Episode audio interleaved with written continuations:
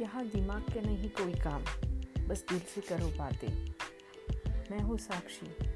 यहाँ पे शेयर करूँगी वही बातें जो आपको लगे दिल से।